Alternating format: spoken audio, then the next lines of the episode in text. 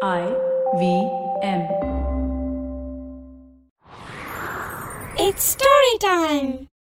மற்றவங்களோட வளர்ச்சியை பொறுத்துக்க முடியாம ஒரு காழ்ப்புணர்ச்சியோட அவங்க வளர்ச்சியை தடுக்கணும்னு நினைக்கிறவங்களுக்கு என்ன நடக்கும்னு இந்த கதையில பார்க்கலாம் இது வரைக்கும் நம்ம சேனலுக்கு சப்ஸ்கிரைப் பண்ணலைன்னா உடனே சப்ஸ்கிரைப் பண்ணி பக்கத்தில் இருக்கிற பெல் பட்டனை கிளிக் பண்ணுங்க இந்த கதைகளை இப்போ நீங்க ஸ்டோரி டைம் தமிழ் யூடியூப் சேனல்லையும் ஐவிஎம் பாட்காஸ்ட் ஆப்லையும் மற்ற ஆடியோ தளங்களிலும் கேட்கலாம். ஸ்டோரி டைம் தமிழ் சேனலுக்காக உங்களுடன் ரவிசங்கர் பாலச்சந்திரன். ஒரு சின்ன விளம்பர இடைவேளைக்கு பிறகு கதையை கேட்கலாம். உங்களுக்கு தமிழ் கதைகள் கேட்க ரொம்ப பிடிக்குமா? அப்படின்னா கதை பாட்காஸ்ட்ல ஒவ்வொரு திங்கட்கிழமை புதன்கிழமை வெள்ளிக்கிழமைகளை வெளியாகிற தமிழ் கிளாசிக்கல் நாவல்களை உங்களுக்கு புரியுற தமிழ்ல கேட்டுக்கிட்டே இருங்க. இத ஐவிஎம் பாட்காஸ்ட் ஹோஸ்ட் பண்றாங்க. கேளுங்க கேளுங்க. கேட்டுக்கிட்டே இருங்க.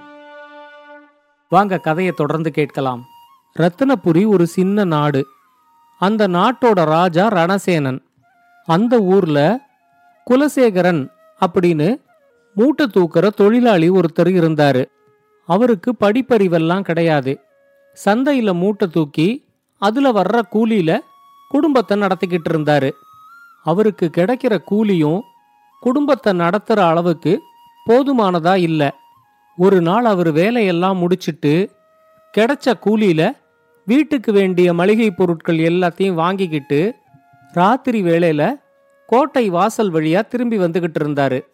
அப்போ தெருவில் ஏதோ பளபளன்னு கடக்கிறத பார்த்து அது என்னன்னு எடுத்து பார்த்தாரு. அது பெரிய மனிதர்கள் கையில போட்டுக்கிற கங்கணம் அப்படிங்கிற ஒரு ஆபரணம். அந்த கங்கணத்துல நிறைய வைரங்கள் பதிக்கப்பட்டிருந்துச்சு. அது யாரோடதுன்னு பார்த்து திருப்பி கொடுக்கலாம் அப்படின்னு பார்த்தா அந்த தெருவில் அவரை தவிர வேற ஆளே இல்லை. அவர் அந்த கங்கணத்தை வீட்டுக்கு எடுத்துக்கிட்டு வந்து சோதனை செஞ்சு பார்த்தப்போ அதுல மொத்தம் பதினாறு வைரங்கள் இருந்துச்சு. அவர் தன்னோட குடும்பத்துல இருக்கிற வறுமை ஒழியட்டும் அப்படின்னு நினைச்சுக்கிட்டு அந்த கங்கணத்துல இருந்த ஒரே ஒரு வைரத்தை மட்டும் பெயர்த்து எடுத்துக்கிட்டு விற்பனை செய்யறதுக்காக அடுத்த நாள் சோமசுந்தரம் அப்படிங்கிற வியாபாரிய பார்க்கறதுக்காக அவரோட நகை கடைக்கு போனாரு. குலசேகரன் எடுத்துக்கிட்டு வந்த வைரத்தை நல்லா பரிசோதிச்சு பார்த்துட்டு சோமசுந்தரம் சொன்னாரு இது ரொம்ப விலை உயர்ந்த வைரம். இதை விற்பனை செய்யறதுக்கு உங்களுக்கு சம்மதம்னா நானே ஆயிரம் பொற்காசுகளை கொடுத்து இந்த வைரத்தை விலைக்கு வாங்கிக்கிறேன் அப்படின்னு சொன்னாரு. குலசேகரனுக்கு அது வரைக்கும் ஒரு தங்க காசு கூட அவரோட வாழ்க்கையில கிடைச்சதே இல்லை. கூலியா அவருக்கு வெறும் வெள்ளி காசுகள் மட்டும்தான் கிடைக்கும். இப்ப திடீர்னு ஆயிரம் பொற்காசுகள் கிடைக்க போகுது அப்படின்னு தெரிஞ்ச உடனே அதை வச்சு என்ன செய்யறதுன்னே அவருக்கு தெரியல. அவர் சோமசுந்தரத்துக்கிட்ட சொன்னாரு எனக்கு இந்த வைரக்கல்ல விற்பனை செய்யறதுக்கு சம்மதம்தான். ஆனா மொத்தமா ஆயிரம் பொற்காசுகள் எனக்கு இப்ப வேண்டாம். நான் நூறு நூறு பொற்காசுகளா உங்ககிட்ட பத்து தடவையா எனக்கு தேவை இருக்கும்போது வாங்கிக்கிறேன் அப்படின்னு சொன்னாரு. அப்பவே அவர் அந்த வைரக்கல்ல சோமசுந்தரத்துக்கிட்ட கொடுத்துட்டு நூறு பொற்காசுகளை மட்டும் வாங்கிக்கிட்டு வீட்டுக்கு வந்தாரு. முதல் நூறு பொற்காசுகளை வாங்கிக்கிட்டு வந்த உடனேயே குலசேகரனோட வறுமை முற்றிலுமா ஒழிஞ்சிருச்சு. ஒவ்வொரு மாசமும் அவர் சோமசுந்தரத்தோட கடைக்கு போய் நூறு பொற்காசுகளை வாங்கிக்கிட்டு வர ஆரம்பிச்சாரு. அடுத்து வந்த பத்து மாசத்துக்குள்ள சோமசுந்தரம் கொடுத்த மொத்த பணத்தையும் வச்சு ஒரு வீடு கொஞ்சம் நிலம் ஒரு கடை இதை எல்லாத்தையும் தனக்குன்னு வாங்கிக்கிட்டாரு. இதெல்லாம் அவருக்கு போதுமானதா இருந்ததால அந்த கங்கணத்துல இருந்த மற்ற வைரங்களை பத்தி அவரு நினைச்சு கூட பார்க்கல. அந்த ஊர்ல அழகு சுந்தரம்னு ஒரு வியாபாரி இருந்தாரு. அவரோட கடையில தான் ஆரம்பத்துல குலசேகரன் மூட்டை தூக்கிக்கிட்டு இருந்தாரு. ரொம்ப நாளா குலசேகரன் மூட்டை தூக்குற வேலைக்கு வராததை பார்த்து அவர்கிட்ட இருந்த மற்ற கூலி தொழிலாளிகள் கிட்ட குலசேகரனை பத்தி அவரு விசாரிச்சாரு. அவங்க எல்லாருமே குலசேகரனுக்கு இப்ப வீடு நிலம் கடையெல்லாம் இருக்கிறதுனால அவர் இனிமே கூலி வேலைக்கு வரமாட்டாரு அப்படின்னு சொன்னாங்க. இத கேட்ட உடனே குலசேகரனுக்கு அவ்வளவு பணம் எப்படி கிடைச்சிது அப்படிங்கறத தெரிஞ்சுக்கிறதுல அழகு சுந்தரத்துக்கு ஒரு ஆர்வம் ஏற்பட்டுச்சு. குலசேகரனை ஒரு நாளைக்கு தன்னோட வீட்டுக்கு விருந்துக்கு கூப்பிட்டு பணம் எப்படி கிடைச்சிதுங்கிறத அவர்கிட்டேந்து தெரிஞ்சுக்கலான்னு அழகு சுந்தரம் திட்டம் போட்டாரு. விருந்துக்கு வந்த குலசேகரனுக்கு நிறைய மதுவை அழகு சுந்தரம் கொடுத்தாரு. மது குடிச்ச மயக்கத்துல குலசேகரன் இருக்கும்போது அவருக்கு பணம் எப்படி கிடைச்சது அப்படிங்கறத பத்தி அழகு சுந்தரம் கேட்டாரு. குலசேகரனும் தன்னோட பழைய முதலாளி தானே கேட்குறாரு அப்படின்னு நினைச்சு நடந்த உண்மை எல்லாத்தையும் அழகு சுந்தரத்துக்கிட்ட சொன்னாரு. அழகு சுந்தரம் அடுத்த நாளே அரண்மனைக்கு போய் ராஜாவை சந்திச்சாரு. ராஜா கிட்ட அழகு சுந்தரம் சொன்னாரு குலசேகரனுக்கு திடீர்னு இவ்வளவு பணம் எப்படி வந்துச்சு? அப்படின்னு எனக்கு ஒரு சந்தேகம் வந்துச்சு. அதை பத்தி விசாரிக்கிறதுக்காக நான் குலசேகரனை கூப்பிட்டு கேட்டப்பதான் இந்த கங்கணத்தை பத்தி எனக்கு தெரிஞ்சிச்சு. இவ்வளவு விலை உயர்ந்த கங்கணமா இருந்துச்சுன்னா அது கண்டிப்பா உங்களோட கங்கணமா மட்டும்தான் இருக்க முடியும். உங்ககிட்ட நிறைய கங்கணங்கள் இருக்கிறதுனால ஒரு கங்கணம் தொலைஞ்சது கூட உங்களுக்கு தெரியாம போயிருக்கலாம். நீங்க குலசேகரனை வர சொல்லி விசாரிக்கிற விதத்துல விசாரிச்சா எல்லா உண்மையும் தெரிஞ்சிரும் அப்படின்னு தூண்டி விட்டுட்டு போனாரு. அப்பதான் ராஜா ரணசேனனுக்கும் ரொம்ப நாள் முன்னாடி தன்னோட கங்கணம் ஒன்று தொலைஞ்சு போனது ஞாபகத்துக்கு வந்துச்சு. உடனே அவர் அரண்மனை வீரர்களை அனுப்பி குலசேகரனை கங்கணத்தோட அரண்மனை தர்பாருக்கு கூட்டிக்கிட்டு வர சொன்னாரு.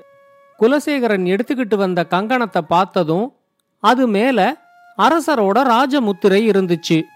ராஜா ரொம்ப கோபத்தோட குலசேகரன் கிட்ட கேட்டாரு கங்கணத்துல இந்த முத்திரையை பார்த்ததுக்கு அப்புறமும் எவ்வளவு தைரியம் இருந்துச்சுன்னா இதை நீ உங்கிட்டேயே வச்சிருப்ப அப்படின்னு கேட்டாரு. குலசேகரன் ரொம்ப அப்பாவியா? ராஜா எனக்கு எழுத படிக்க தெரியாது அப்படின்னு சொன்னாரு. உடனே ராஜா அவர்கிட்ட எழுத படிக்க தெரியாது அப்படின்னு ஒரு சாக்கு சொல்லி நீ தப்பிக்கிறதுக்கு முயற்சி பண்ணாத. உனக்கு எழுத படிக்க தெரியலன்னா என்ன? எழுத படிக்க தெரிஞ்சவங்க கிட்ட இதை காட்டி கேட்டிருக்க வேண்டியது தானே? அப்படின்னு கேட்டாரு. உடனே குலசேகரன் சொன்னாரு ராஜா கூலி வேலை செய்யற என்ன மாதிரி ஒரு ஏழை கிட்ட இத மாதிரி ஒரு நகை இருந்துச்சுன்னா உடனே என் மேல திருட்டு பட்டம் கட்டிடுவாங்க. அந்த பயத்துல தான் இந்த நகைய பத்தி நான் யாருகிட்டையும் கேட்கல அப்படின்னு சொன்னாரு. குலசேகரன் சொல்றதுல இருக்கிற நியாயத்தை அங்க இருந்த அமைச்சர் புரிஞ்சுக்கிட்டாரு உடனே அவரு குலசேகரனை விசாரிக்கிறத விட குலசேகரன் கிட்டேந்து வைரத்தை வாங்கிக்கிட்ட வியாபாரி சோமசுந்தரத்தை விசாரிக்கணும் அப்படின்னு அவரை அங்க வர சொன்னாரு. அவர்கிட்ட ராஜாவோட கங்கணத்துல இருந்த முத்திரைய காட்டி இந்த கங்கணத்துல இருந்த வைரத்தை நீ எப்படி விலைக்கு வாங்கலாம்? அப்படின்னு கேட்டாரு. இப்ப சோமசுந்தரம் சொன்னாரு இந்த கங்கணத்தை நான் இப்பதான் முதல் முறையா பாக்குறேன். குலசேகரன் ஒரே ஒரு வைரக்கல்ல மட்டும்தான் கொண்டு வந்ததுனால நான் அவர்கிட்டேந்து அதை வாங்கினேன் அப்படின்னு சொன்னாரு. உடனே அமைச்சர் அவர்கிட்ட ஒரு ஏழைக்கு வைரக்கல் எப்படி கிடைச்சது? அப்படிங்கிற சந்தேகம் உங்களுக்கு கொஞ்சம் கூட வரலையா? அதை பத்தி நீங்க விசாரிக்கலையா? அப்படின்னு கேட்டாரு. அதுக்கு சோமசுந்தரம் சொன்னாரு நாங்க வியாபாரம் செய்யறவங்க இது திருட்டு வைரமா இருக்குமோ? அப்படிங்கிற சந்தேகத்தோட அதை கண்டுபிடிக்கிறது எங்களோட வேலை இல்லை. எங்ககிட்ட வர்ற ஒவ்வொருத்தரையும் நாங்க சந்தேகப்பட ஆரம்பிச்சா அதுக்கப்புறம் எங்களால வியாபாரமே செய்ய முடியாது அப்படின்னு சொன்னாரு. அவரு சொல்றதுல இருக்கிற நியாயமும் அமைச்சருக்கு புரிஞ்சிச்சு. அவரு ராஜா கிட்ட சொன்னாரு இந்த வியாபாரி மேல நாம எந்த குற்றமும் சுமத்த முடியாது. அவரு அவரோட வியாபார நோக்கத்துல வைரத்தை வாங்கிக்கிட்டத நாம தப்பே சொல்ல முடியாது. அதே சமயம் இந்த குலசேகரனும் எழுத படிக்க தெரியாத ஒரு சாதாரண கூலி தொழிலாளி. அவரு நினைச்சிருந்தா இந்த ஒரு வருஷத்துக்குள்ள ஒவ்வொரு வைரமா பெயர்த்து எடுத்து உங்க கங்கணத்துல இருந்த எல்லா வைரங்களையும் வித்திருக்க முடியும். ஆனா அவர்கிட்ட பேராசை இல்ல. தன்னோட குடும்ப தேவைகளுக்காக ஒரே ஒரு வைரத்தை மட்டும் பெயர்த்து எடுத்து வித்திருக்காரு. அதனால அவரையும் நம்ம குற்றம் சொல்ல முடியாது. ஆனா இவருக்கு திடீர்னு பணம் கிடைச்சது பொறுத்துக்க முடியாம அழகு சுந்தரம் இவரை விருந்துக்கு வரவழைச்சு இவருக்கு மதுவை கொடுத்து இவர்கிட்ட இருக்கிற ரகசியங்களை கறந்துகிட்டு அதை வச்சு இவருக்கு ஒரு தண்டனை வாங்கி கொடுக்கணும் அப்படின்னு நினைச்சிருக்காரு.